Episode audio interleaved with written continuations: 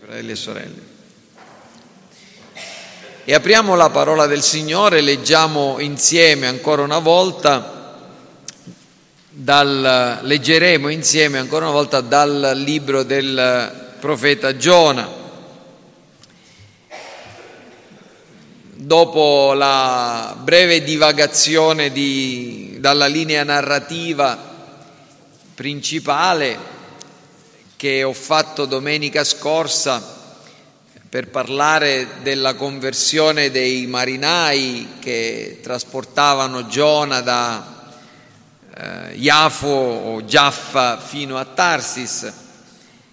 E questa, vi ricorderete che domenica scorsa parlando di, di questi marinai abbiamo visto che lo scopo di quella storia, nella storia, era quello di darci un'anticipazione dell'ampiezza della misericordia di Dio, della grandezza del cuore, dell'amore di Dio verso pagani, verso peccatori. Ecco, adesso torniamo ancora una volta alla storia principale, torniamo a Giona, torniamo alla sua vicenda. Lo avevamo lasciato sulla riva di una qualche spiaggia, appena vomitato dalla bocca del pesce che lo aveva trasportato lì e dove vi era rimasto per eh, tre giorni. Giona aveva fatto un viaggio piuttosto scomodo, durante il quale aveva però pregato e da dove era tornato in sé, biasimando se stesso per l'idolatria del proprio cuore. Però in, nel ventre del pesce, nella sua preghiera, si era abbandonato alla volontà di Dio e aveva riconosciuto che in tutta la sua vicenda c'era stata la mano di Dio che aveva guidato ogni cosa. La mano di un Dio che salva, la mano di un Dio che perdona i ribelli, che riconduce i peccatori all'ubbidienza, all'umiltà e all'utilità di un vero servizio. Allora, leggiamo i primi quattro versetti del libro di Giona, del capitolo 3. La parola del Signore fu rivolta a Giona per la seconda volta in questi termini.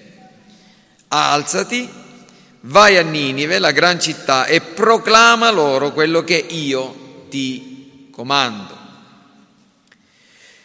Giona partì e andò a Ninive come il Signore aveva ordinato. Ninive era una città grande davanti a Dio. Ci volevano tre giorni di cammino per attraversarla. E Giona cominciò a inoltrarsi nella città per una giornata di cammino e proclamava ancora 40 giorni e Ninive sarà distrutta. Avrete sentito dire no, che eh, quella famosa frase che la calma è la virtù dei forti. E i primi due versetti di, questa, di questo capitolo che ho appena letto ci mostrano che il nostro Dio, che è un Dio non solo forte, è il Dio onnipotente, è un Dio di perfetta calma. Che cosa fa Dio quando Giona viene vomitato dal pesce e si trova di nuovo sulla terra ferma? Quando Giona si trova là dove doveva essere, Dio non lo prende per fargli una lunga predica, cercando di ripercorrere per filo e per segno tutte le sue azioni. Io ti ho detto questo, tu hai fatto quest'altro, avresti dovuto fare così, avresti dovuto fare così. Non, non si mette a fare una predica per umiliare Giona non gli fa neanche una, una lunga seduta di psicanalisi, allora vieni qua, siediti, raccontami un po', vogliamo esaminare per quale ragione tu ti sei comportato così? Niente di tutto ciò. Come si dice a buon intenditore poche parole, quando Giona si ritrova sulla spiaggia, Dio gli parla e gli dice esattamente quello che devi fa- deve fare. Alzati, vai a Ninive, la gran città, e proclama loro quello che io ti comando. È esattamente quello che gli aveva già detto, tranne qualche parola. Al versetto 2 l'ordine era stato, del capitolo 1 l'ordine era stato alzati, vai a Ninive, la gran città, e proclama contro di lei che la loro malvagità è salita fino a me. In realtà, come vedremo, è lo stesso mandato, perché Giona deve fare esattamente quello. Dio fa riferimento a una parola che gli aveva già detto prima, perché Dio parla e quando Dio parla Dio non cambia idea. Noi siamo quelli che cambiamo, Dio non cambia. Quindi Dio ha parlato in molti modi, in molte maniere ai padri per mezzo dei profeti. In questi ultimi giorni, dice lo scrittore agli ebrei, egli ci ha parlato per mezzo del figlio, Gesù Cristo. La sua la rivelazione di Dio è stata non ha mai, non ha mai cambiato direzione, è stato un aggiungere luce su luce, luce su luce, fino a quando è arrivato il giorno perfetto, è arrivato Cristo, ma la sua parola non ha mai cambiato progetto, programma. Alcuni pensano che Dio è un Dio che cambia, che muta eh, opinione, che si adatta alle decisioni degli uomini che lui non può prevedere o comunque seppure li può prevedere però non le può influenzare. Questo non è il Dio della, della Bibbia, questo non è il Dio della Bibbia. Il Dio della Bibbia è perfettamente consapevole di ogni cosa ed è perfettamente potente a guidare ogni cosa. La parola di Yahweh fu rivolta a Giona per la seconda volta. Come dobbiamo intendere questo atto divino? La prima cosa che voglio farvi notare è che fu un proclama sovrano, un decreto sovrano. Dio parla a Giona e Giona non può fare altro che ascoltare. Anche la prima volta Dio aveva parlato, Giona aveva ascoltato, Giona poteva disubbidire e ha disubbidito, ma questa volta, ancora una volta, Dio parla e Giona deve ascoltare. E vedete, Dio non gli dice va bene, dai, discutiamo insieme, adesso hai imparato la lezione dalla volta scorsa, non è meglio che tu. No, no, gli dice esattamente quello che deve fare. Negli stessi termini, vai, alzati, vai a Ninive, proclama quello che io ti comando, proclama contro di loro che la loro malvagità è salita fino a me. Questo è un'affermazione di imperio, è un atto unilaterale, immediato, diretto ed è normale da parte di Dio che sia così, perché Dio è Dio. Il versetto 1 del capitolo 3 che cosa ci mostra? Ci mostra un Dio sovrano che non solo ha il controllo sui venti, sul mare, sui cuori degli uomini, che converte i cuori dei peccatori, che, che comanda i pesci a, di, di, ingoiare Giona, di non, di non di, digerirlo e disputarlo di, eh, lì dove doveva essere, ma è un Dio che con la sua parola ordina e mostra qual è il dovere degli uomini. Così dice il Signore. La sovranità di Dio è il fondamento dell'ubbidienza del servo di Dio. Fino a quando non siamo persuasi del dominio di Dio, del diritto che Egli ha di dirci quello che dobbiamo e che non dobbiamo fare, noi non ubbidiremo mai, davvero. Non siamo noi che possiamo scegliere cosa fare o cosa non fare. Non siamo noi quelli che possono decidere quali, a quali comandamenti ubbidire e a quali non ubbidire. La nostra parte, la parte degli uomini, è quella di sottomettersi e di ubbidire a ogni parola che è stata pronunciata da parte del Signore. La parola di Dio non è un dialogo, non è un consiglio, la parola di Dio è un ordine che viene dal cielo. Qualcuno può pensare, pastore Reno Ulfo, ma tu sei troppo imperioso nel dire le cose. Ma io non, non, non sono imperioso, Dio è imperioso, Dio ci dice quello che dobbiamo fare.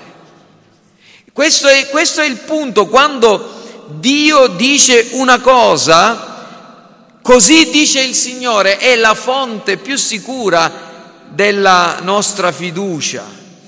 Ciò che dà fiducia a una persona come me, a un predicatore del Vangelo, a un ministro del Vangelo, è esattamente questo. Quello che il fatto che Dio mi ha affidato un messaggio e che io non devo togliere nulla e non devo aggiungere nulla e che quello che io vi annuncio è la pura parola di Dio. Tra le ultime parole pronunciate da Giovanni Calvino, poco prima di morire, ci sono state queste, cito a memoria, posso eh, sbagliare di qualche, di qualche parola, lui dice io non ho torto, non ho, non ho sebbene avessi, avu, avessi, la capacità di farlo, lui lo riconosce, sebbene avessi la capacità di farlo, però non ho provato neanche una volta, neanche in un'occasione a distorcere la parola di Dio.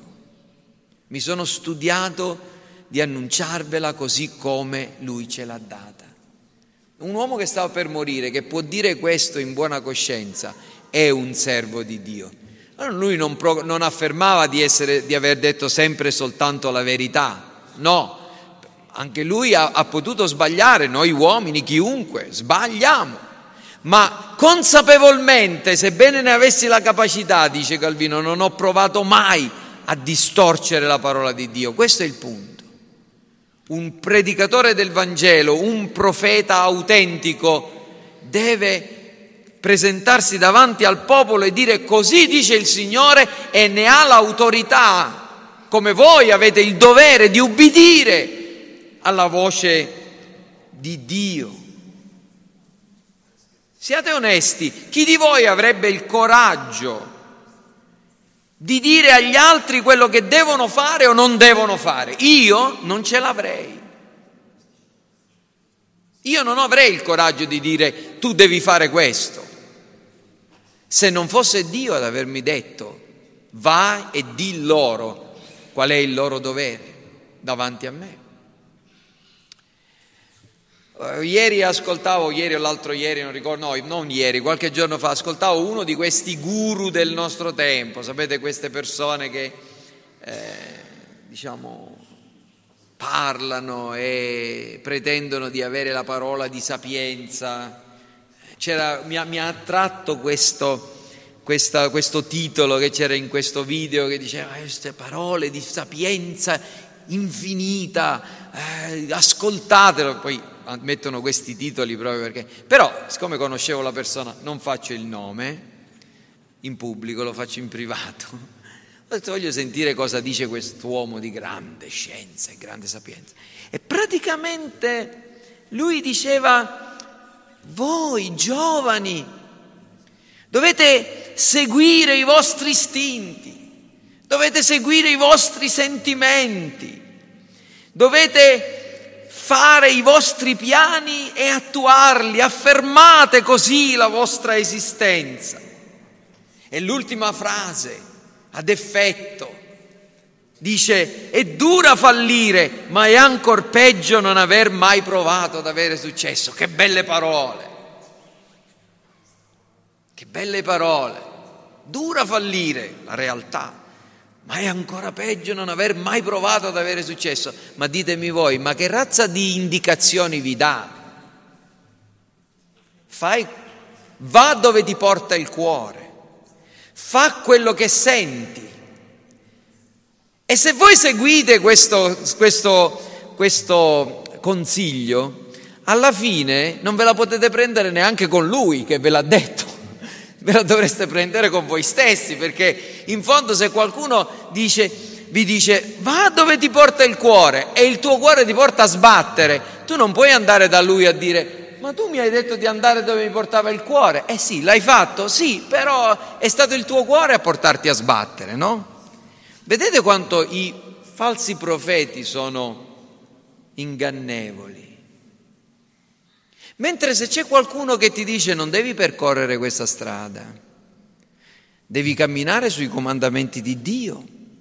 Ah, voi lo prendete come una persona che è aspra, che vuole costringervi a fare quello che non volete fare, ma vi sta dicendo la verità. Perché se non camminerete secondo i comandamenti di Dio, andrete a sbattere. Se seguirete il vostro cuore, andrete a finire male. E Dio parla a Giona. Giona aveva seguito il suo cuore. Dove era andato a finire? Era andato a finire su una nave, in mezzo a una tempesta, in, bo- in mezzo al mare, in fondo al mare, in bocca a un pesce, nel, nel ventre di un pesce e poi su una spiaggia. Adesso Dio gli parla ancora una volta gli dà una seconda possibilità. Oh, quale grande Dio è il Dio che ci dona una seconda possibilità. I ministri del Vangelo non devono fare altro che tagliare o dispensare la parola di Dio. Se qualcuno di voi verrà a trovarmi nel mio studio, leggerà una frase.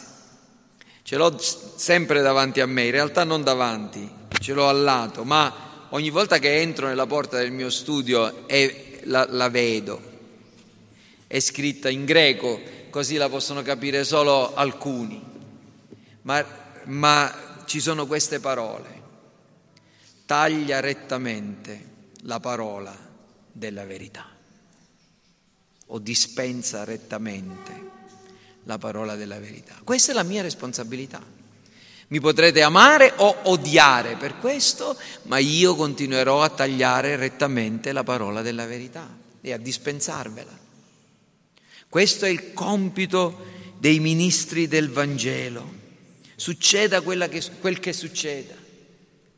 E fratelli e sorelle, alcuni di voi mi ascoltano da più di vent'anni, altri da poco tempo, ma io vi dico una cosa, questa cosa segnatevela Massimo se la segnerà come una perla di saggezza, probabilmente non lo so, fa così quando eravamo poco fa lì, diciamo una cosa, dice questa me la devo segnare, segnati anche questa Massimo. Succeda quel che succeda. Non fidatevi di me, ma fidatevi di quello che vi dico, perché non ve lo dico io, fidatevi di Dio. Fidatevi di Dio. Succeda quello che succeda, se, se seguendo la volontà di Dio vi doveste trovare davanti alla porta dell'inferno, voi potrete dire Signore, mi ci hai portato tu, adesso aiutami ad andare via. Ma se vi ritroverete davanti alla porta dell'inferno avendo seguito il vostro cuore, come potrete fare a uscire da quella situazione? Dio parla e la parola è, di Dio a Giona è un atto di imperio, è una parola sovrana, è il proclama del, del Re dei Re e il Signore dei Signori. Poche parole, precise, alzati, vai a Ninive, proclama loro quello che io ti comando. Ma è anche un atto di grazia, vi dicevo, l'ho già accennato. Quando Dio parla a un peccatore è sempre un atto di grazia. Vi ricordate quando Dio rigettò Saul? Che cosa fece? Il re Saul. A un certo punto Saul era stato davvero rigettato da Dio e non sapeva a chi rivolgersi, tant'è vero che si rivolse a una evocatrice di spiriti. Perché? Perché aveva provato a chiedere una parola da parte di Dio, Samuele non c'era più, lui era stato rigettato da Dio e Dio non gli parlava più. Quando Dio ci parla, è un atto di grazia. Voi che siete qui e state ascoltando, anche se vi turate le orecchie, io spero che non ci sia nessuno che si turi le orecchie o che quando entra in chiesa tiene gli occhi aperti e il cervello distaccato. Anche se vi turate le orecchie, sappiate che il fatto che state ascoltando queste cose è un atto di grazia da parte di Dio. E quando Dio vi smetterà, smetterà di parlarvi, allora saranno veri guai. Dio parlò a Giona e quello fu un atto di grazia e gli affidò nuovamente un compito. È una cosa straordinaria questa. Chi era Giona? Giona non era un eroe, Giona non era una persona che meritasse di fare, di, di, di, svolgere un compito. Giona per quello che aveva fatto doveva essere squalificato, messo da parte. Pensate se fossi stato io al posto di Giona e voi avreste dovuto giudicare sul fatto che quello che avevo fatto, che avevo, avevo compiuto un'aperta e completa e piena disubbidienza alla parola di Dio. Cosa avreste pensato? Avreste detto, pastore Ulfo non è più qualificato per fare il pastore, non può più predicare la parola di Dio. Ma, ma Dio fece diversamente con Giona. Ma perché? Perché Giona non se, lo meritava? No, Giona non se lo meritava. Infatti, il fatto che Dio gli parlò ancora e che gli affidò un compito è un atto di grazia. Perché quando Dio parla, Dio è sovrano e Dio è il Dio che fa grazia. Fa grazia al suo servitore sviato, fa grazia a una città malvagia. Dio parla, alzati, per la seconda volta gli rivolse la parola, vai a Ninive, la grande città. Anche questa è grazia.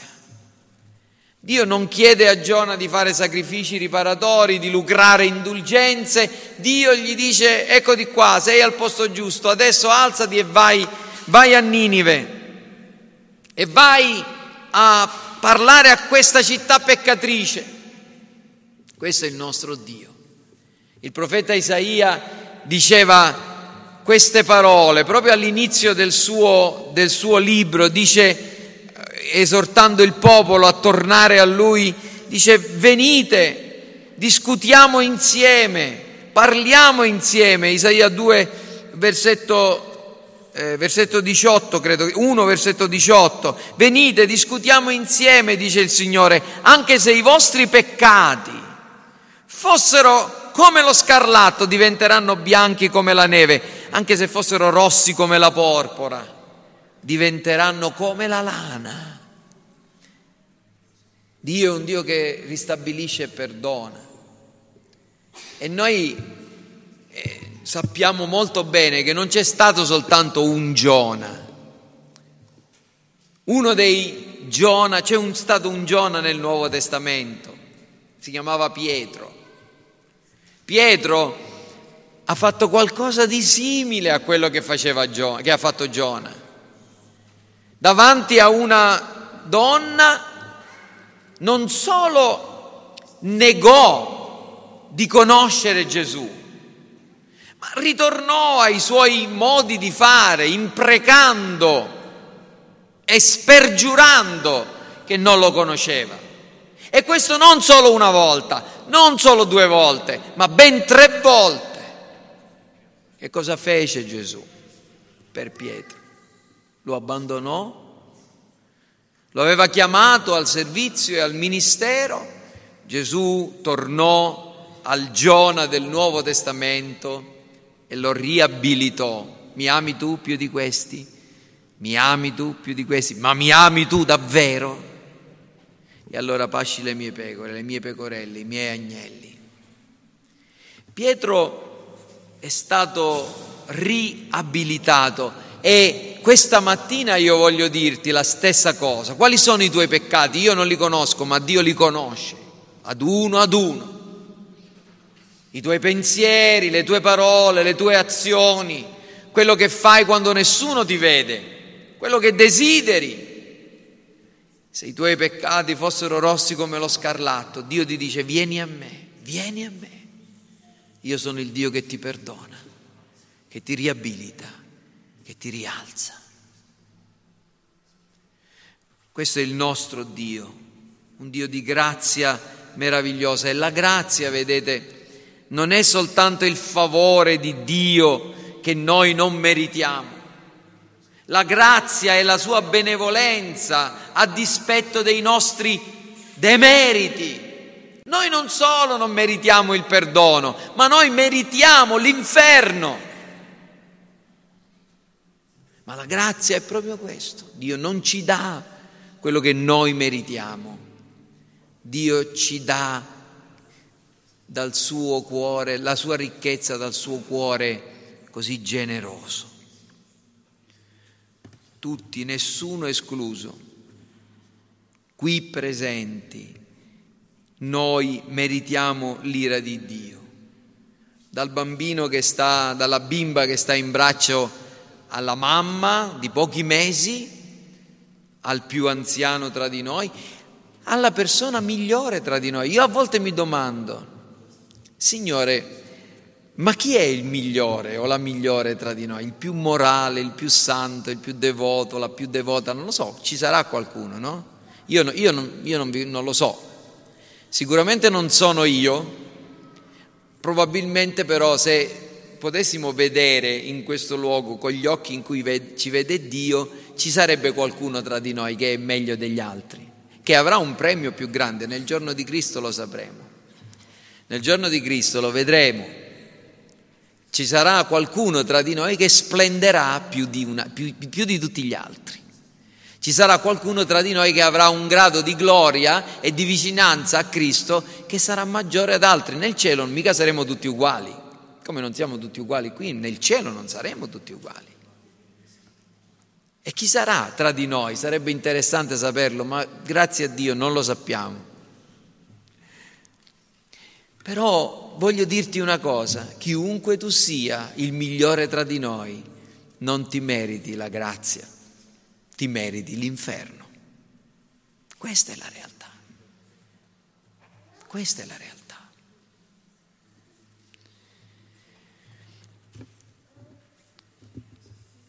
Tutti hanno peccato e sono privi della gloria di Dio. Un solo peccato ci rende privi della gloria di Dio. Il salario del peccato è la morte, ma il dono di Dio è la vita eterna in Cristo Gesù. Questo è il Vangelo. Ti annuncia la morte, ma ti annuncia il dono di Dio in Cristo Gesù. La salvezza, vedete, è un atto della sovranità di Dio e anche della grazia di Dio. E questo ci sorprende perché noi ci domandiamo ma perché mai Dio dovrebbe perdonare? Perché mai dovrebbe gettarsi dietro alle spalle nel fondo del mare i nostri atti di disubbidienza? Questo è il modo di agire di Dio. Stavo dicendo oggi al fratello Francesco che qualche giorno fa ascoltavo un programma radiofonico in cui si parlava del perdono. Eh, discutevano, mi ha attratto questa cosa perché discutevano de, di, un, di un certo quadro che rappresenta l'abbraccio del padre nei confronti del figlio prodigo. Quindi ovviamente parlavano del, del, del perdono. Era la, la, la RAI, non era una una stazione religiosa. E poi, come al solito, c'era l'intervento di ascoltatori. Ho ascoltato tre o quattro telefonate di persone che hanno chiamato e tutte quante dicevano io non perdono. E poi spiegavano perché. Sapete perché gli uomini non perdonano? perché non conoscono il perdono di Dio. Se tu continui a conservare rancore nei confronti di qualcuno che ti ha maltrattato, è perché non hai compreso quanto tu hai offeso Dio è quanto Dio ti ha perdonato se continui ad essere rancoroso o rancorosa. Questo è il punto. Mi sarei sorpreso se qualcuno avesse detto no, io sono, io perdono. Perché solo un vero cristiano può dire una cosa del genere. D'altronde perfino nel Padre nostro Gesù ce l'ha detto, Padre nostro, rimettici i nostri debiti, così come noi li abbiamo rimessi ai nostri debitori. Cioè il perdono di Dio, poi ce lo spiegheranno ancora una volta, il perdono di Dio diventa il paradigma, il modello del nostro perdono. Vi racconto eh, un, un brevissimo episodio nella storia del riformatore Giovanni Calvino. A Ginevra Giovanni Calvino stette pochi anni, poco tempo, da quando fu chiamato a fare il riformatore e poi a un certo punto lo cacciarono. Lo, lo, cacciarono proprio a lui, a Farella, schioppettate dietro la porta, se ne è dovuto andare a Strasburgo per tre anni perché hanno considerato che, che era troppo rigido, troppo, la parola di Dio eh, insomma, è difficile da mandare giù. Ma dopo tre anni si resero conto che la, se, che la città, senza i riformatori, stava prendendo una strada era diventata ingestibile, hanno compreso che dovevano ritornare. Farel non ci è voluto tornare. Calvino non voleva tornarci, a Strasburgo stava bene, faceva il pastore, però si lasciò persuadere a, a, a tornare.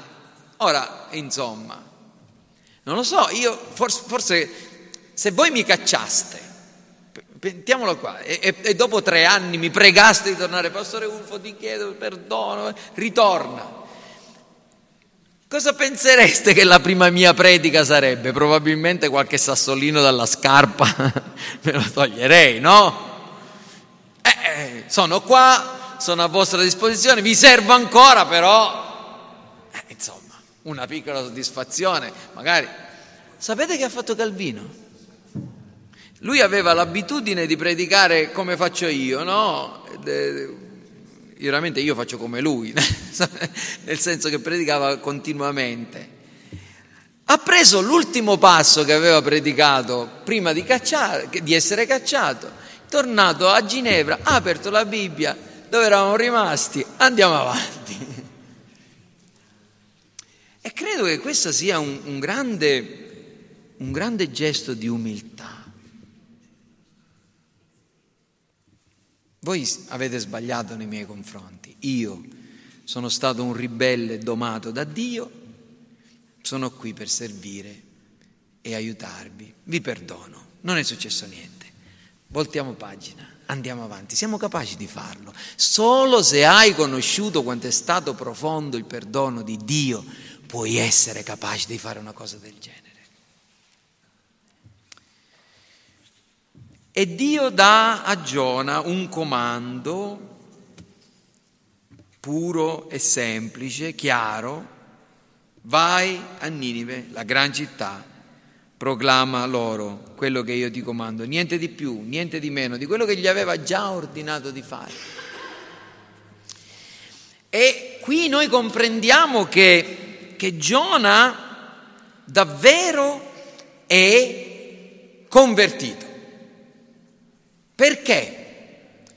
Non lo comprendiamo dal fatto che lui aveva accettato il, la sua punizione, neanche dalla sua preghiera se vogliamo, perché anche se la sua preghiera è stata bellissima, profonda, l'abbiamo esaminata, abbiamo compreso che lui si umiliava davanti a Dio, ma qual è la prova della vera conversione? Giona partì e andò a Ninive come il Signore gli aveva ordinato. Questo.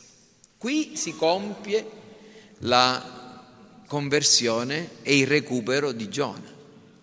Perché il, la conversione e il recupero non è soltanto essere compunti nel cuore, non è soltanto pronunciare delle preghiere, non è soltanto avere dei buoni proponimenti, è ubbidire, è l'ubbidienza il segno della nostra autentica conversione. La parola di Dio lo commuove, lo convince e lo muove. E infatti noi vediamo che qui Giona risponde, risponde alla parola di Dio prontamente, positivamente, completamente, vado avanti e sto per concludere. Giona ubbidisce. Che cos'è l'ubbidienza? Non dimenticherò mai quando mi hanno spiegato che cos'è l'ubbidienza, non in una chiesa, ma quando ho fatto il militare. Quando ho fatto il militare, che l'ho fatto nell'esercito nel lontano 1989-90, sì, eh, ho fatto come ufficiale di complemento, mi hanno spiegato che per essere, per, per essere capaci di comandare bisogna sapere ubbidire. Lo sapevate voi? A noi piace tutti, ci sono persone alle quali piace troppo comandare perché non vogliono ubbidire. Ma per essere capaci di comandare bisogna sapere ubbidire. E quindi la prima lezione che ci hanno fatto è stata la lezione sull'ubbidienza. E, e hanno definito così l'ubbidienza, l'esecuzione, non me la sono più dimenticata, pronta, rispettosa e leale degli ordini ricevuti. Ubbidire significa rispettare gli ordini ricevuti o le consegne ricevute prontamente, rispettosamente, lealmente. E questo è quello che fa Giona. Giona ubbidisce perché avendo ascoltato la parola di Dio non dice va bene, ok, la prima volta ho sbagliato, la seconda volta non sbaglio, però signora dammi un momento di tempo perché mi devo riprendere, sai, il viaggio, sono stanco dal viaggio. No, Giona è distrutto uscendo dalla, dal ventre del pesce. Immaginatevelo su quella spiaggia, frastornato, tre giorni e tre notti al buio. Insomma, ma ve l'immaginate come si sta dentro il ventre di un pesce? La puzza, i succhi gastrici, che ne so, al buio non c'è aria, chissà che difficoltà avrà avuto a, ed è uscito adesso è al sole, adesso respira, eh, fammi riprendere un po', no, Dio gli parla e non gli dà tregua, vai immediatamente a Ninive e, e Giona lo fa subito. Bambini, quando mamma e papà vi dicono certe cose, non dovete aspettare Va bene, adesso lo faccio. Io ho imparato, ho imparato questa cosa, che se avessi detto a mio padre non lo faccio, le avrei prese. Ma se avessi detto aspetta un momento che lo faccio, potevo avere un po' di tempo per non farlo poi. Quindi l'ubbidienza vera qual è? Quando papà o mamma vi dicono qualcosa, è farlo subito farlo rispettosamente, cioè seguendo le loro indicazioni, non farlo a metà e farlo lealmente, con tutto il cuore, senza imbrogliare, no? Lezione compresa? Ecco, questa è una cosa importante.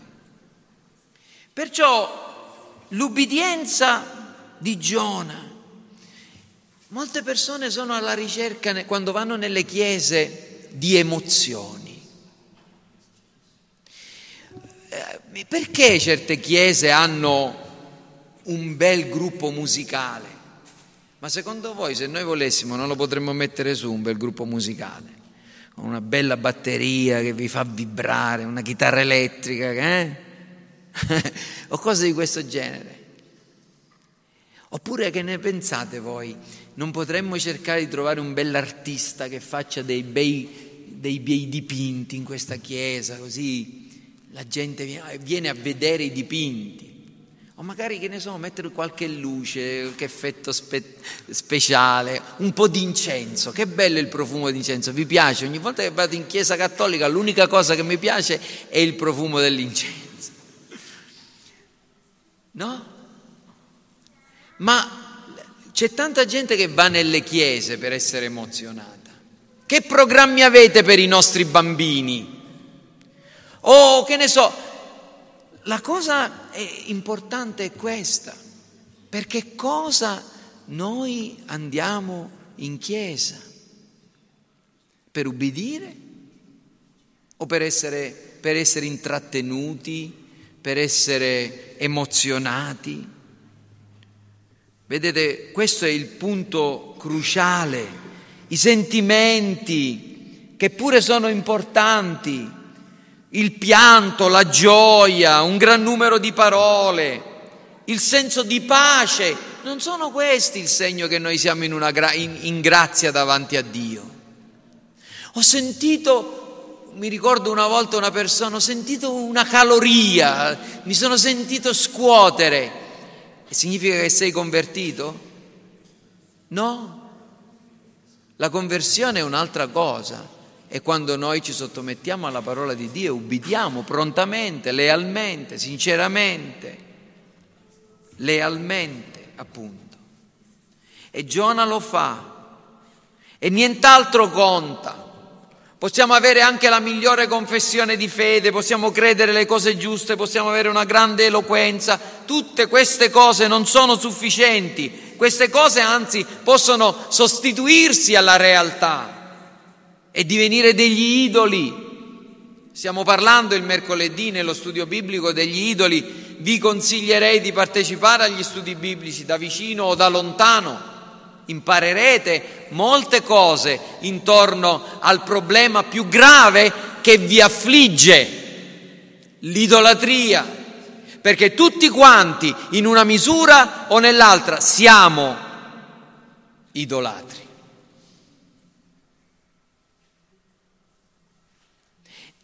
Anche le cose migliori, c'è stata una domanda eh, mercoledì scorso a proposito della... E, e, e, ho letto una frase di Martin Lloyd Jones che diceva si può essere idolatri anche della verità, delle, del, del, dell'ortodossia, della Chiesa, si può diventare idolatri del proprio pastore, della propria conoscenza, della propria posizione. Sì, vedremo tutte queste cose. E Giona ubbidisce e Giona riceve questo compito difficile. Va, e questo, con questo davvero finisco, dopo due parole di applicazione, vai a Ninive, la grande città. Ora Giona partì, andò a Ninive come il Signore gli aveva ordinato. Ninive era una, una città grande davanti a Dio, ci volevano tre giorni di cammino per attraversarla. Giona cominciò a inoltrarsi nella città per una giornata di cammino e proclamava ancora 40 giorni e Ninive sarà distrutta. Ninive era una città molto grande, ci volevano tre giornate per attraversarla, probabilmente 30-40 chilometri doveva percorrere, anche di più. Immaginate un uomo da solo che deve andare a parlare a una città di centinaia di migliaia, forse milioni di persone. Ninive era una delle città più grandi, qualcuno dice la più grande città di quell'epoca. Già se Dio mi dicesse vai a Caltanissetta e proclama a tutta la città sarebbe un, un, un lavoro immenso. Immaginatevi Giona, una grande città. Se, guardate, scrivete su Google, eh, per andare su internet, Assurbanipal, Ninive, guardate qualche immagine. Era una città splendida, con delle mura altissime, con delle torri bellissime. Le mura erano così gra- larghe che ci passavano carrozze con i cavalli a, a, a doppio senso di circolazione. Era una, citt- una metropoli. È come se oggi a una persona, uno tra di noi ci disse vai a Roma e, o, o una, gran, una, grande città d'Italia o de, de, del mondo e evangelizza quella città tu da solo. Giona aveva avuto questo compito, una grande città, una città molto malvagia. Il, uno dei re più potenti de, di Ninive era appunto Sardanapalo in italiano, Assurbanipal nel, nel nome visse credo nel VII secolo Cristo. Ci sono dei libri e delle illustrazioni, che, che studiano le illustrazioni che sono giunte a noi sulla vita di quest'uomo, chiamato il re del mondo. Pensate e che si vantava della sua forza e della sua crudeltà. Viene, probabilmente c'era un po' anche di, come dire, la gonfiavano un po', la pubblicità si è sempre fatta per innalzare i sovrani, no?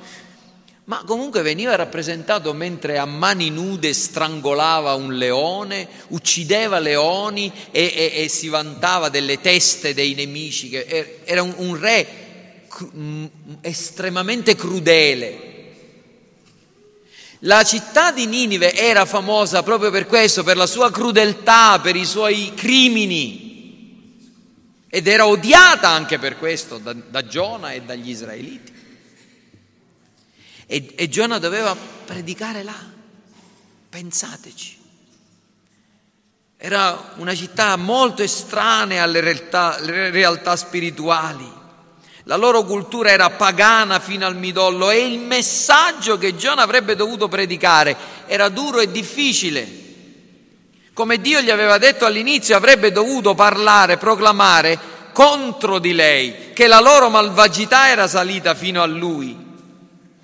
Giona non è andato da Dio, ma, ma non è stato mandato da Dio a, a Ninive per dire Dio vi ama e, un, e ha un grande piano per voi.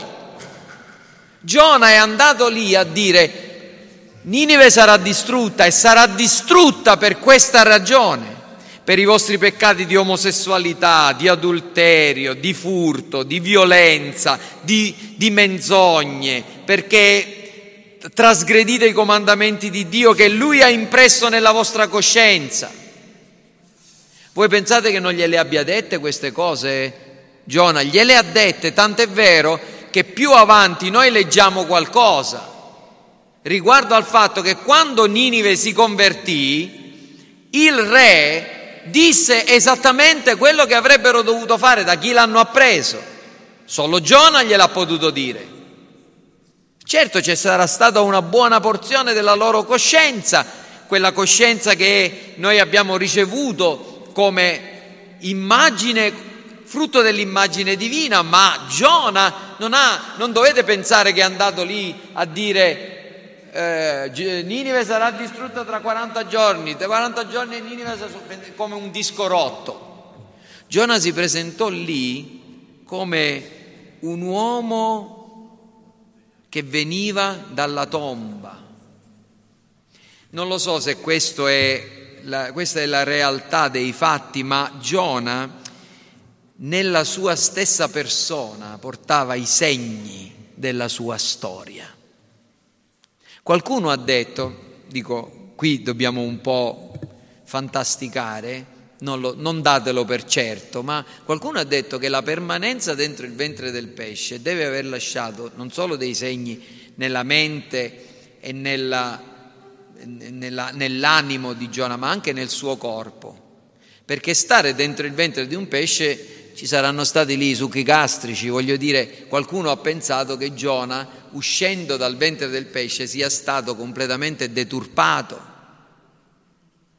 Ma qualcuno gli avrà pure chiesto, ma tu che vieni qua, da dove vieni, che ci dici che fra 40 giorni Ninive sarà distrutta, ma perché lo stai facendo? Vieni nel tuo nome? E lui avrà dovuto dare spiegazioni. Io avrei fatto così. Se io fossi stato al posto di Giona, ho provato a mettermi al, al suo posto e allora con il, con il, cuore palpitante me ne sarei andato in mezzo alla piazza principale di Giona o una delle tante piazze e avrei detto ascoltatemi uomini e donne di Ninive, anche voi bambini. Io sono qui nel nome de, di Yahweh, del Dio dell'universo, colui che ha fatto il cielo, la terra. È Lui che mi ha mandato da voi. E sono qui per darvi un messaggio, che la vostra malvagità, i vostri peccati sono giunti fino a Lui e che questo Dio, che è un Dio onnipotente, è giusto, vi punirà e fra 40 giorni questa città sarà distrutta. E qualcuno mi avrà detto, ma dimmi qualcosa di più. Che cosa è successo? E probabilmente io gli avrei detto, io non volevo venire qua da voi, me ne volevo andare in un'altra città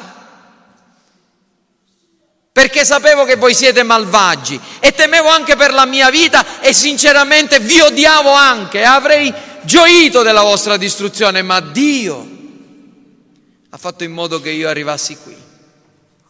E vedete come sono nel mio corpo? È perché sono stato per tre giorni e tre notti dentro il ventre di un pesce, quel pesce che mi ha portato sulla spiaggia perché io potessi tornare qui. Io penso che avrei fatto così. Chissà che Giona non abbia detto le stesse cose, perché come, altra, come avrebbe potuto giustificarsi suo, del suo messaggio di giudizio, se non in questo modo, Ninive sarà distrutta da che cosa? Da chi? Perché mai? Perché lo dici tu? No?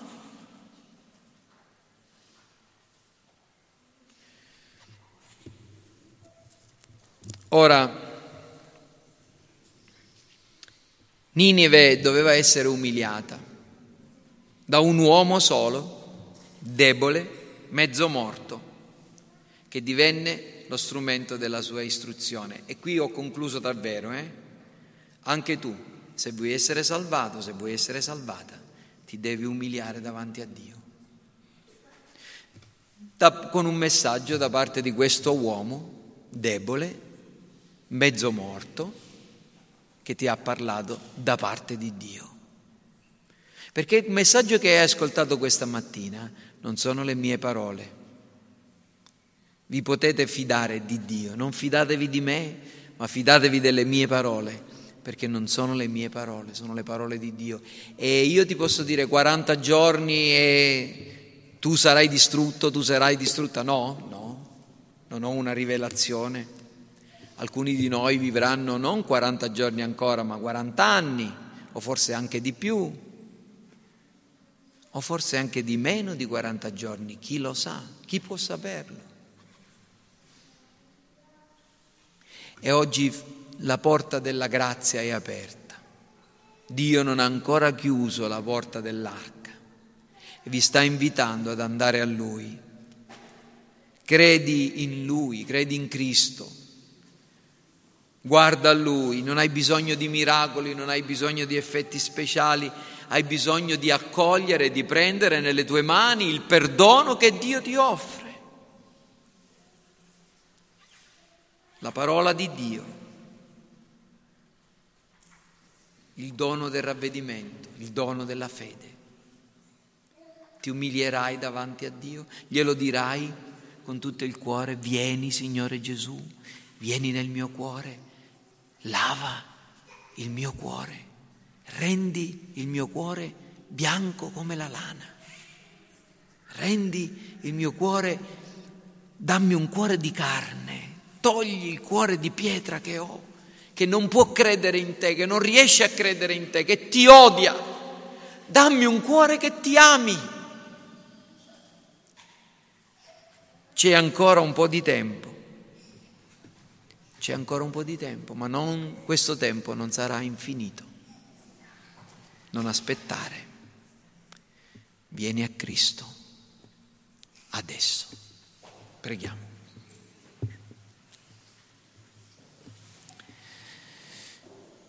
Signore Dio nostro, grazie per la tua parola di verità e di misericordia che giunge a noi attraverso la storia del libro di Giona la tua parola di potenza eterna, sovrana e di grazia e di perdono.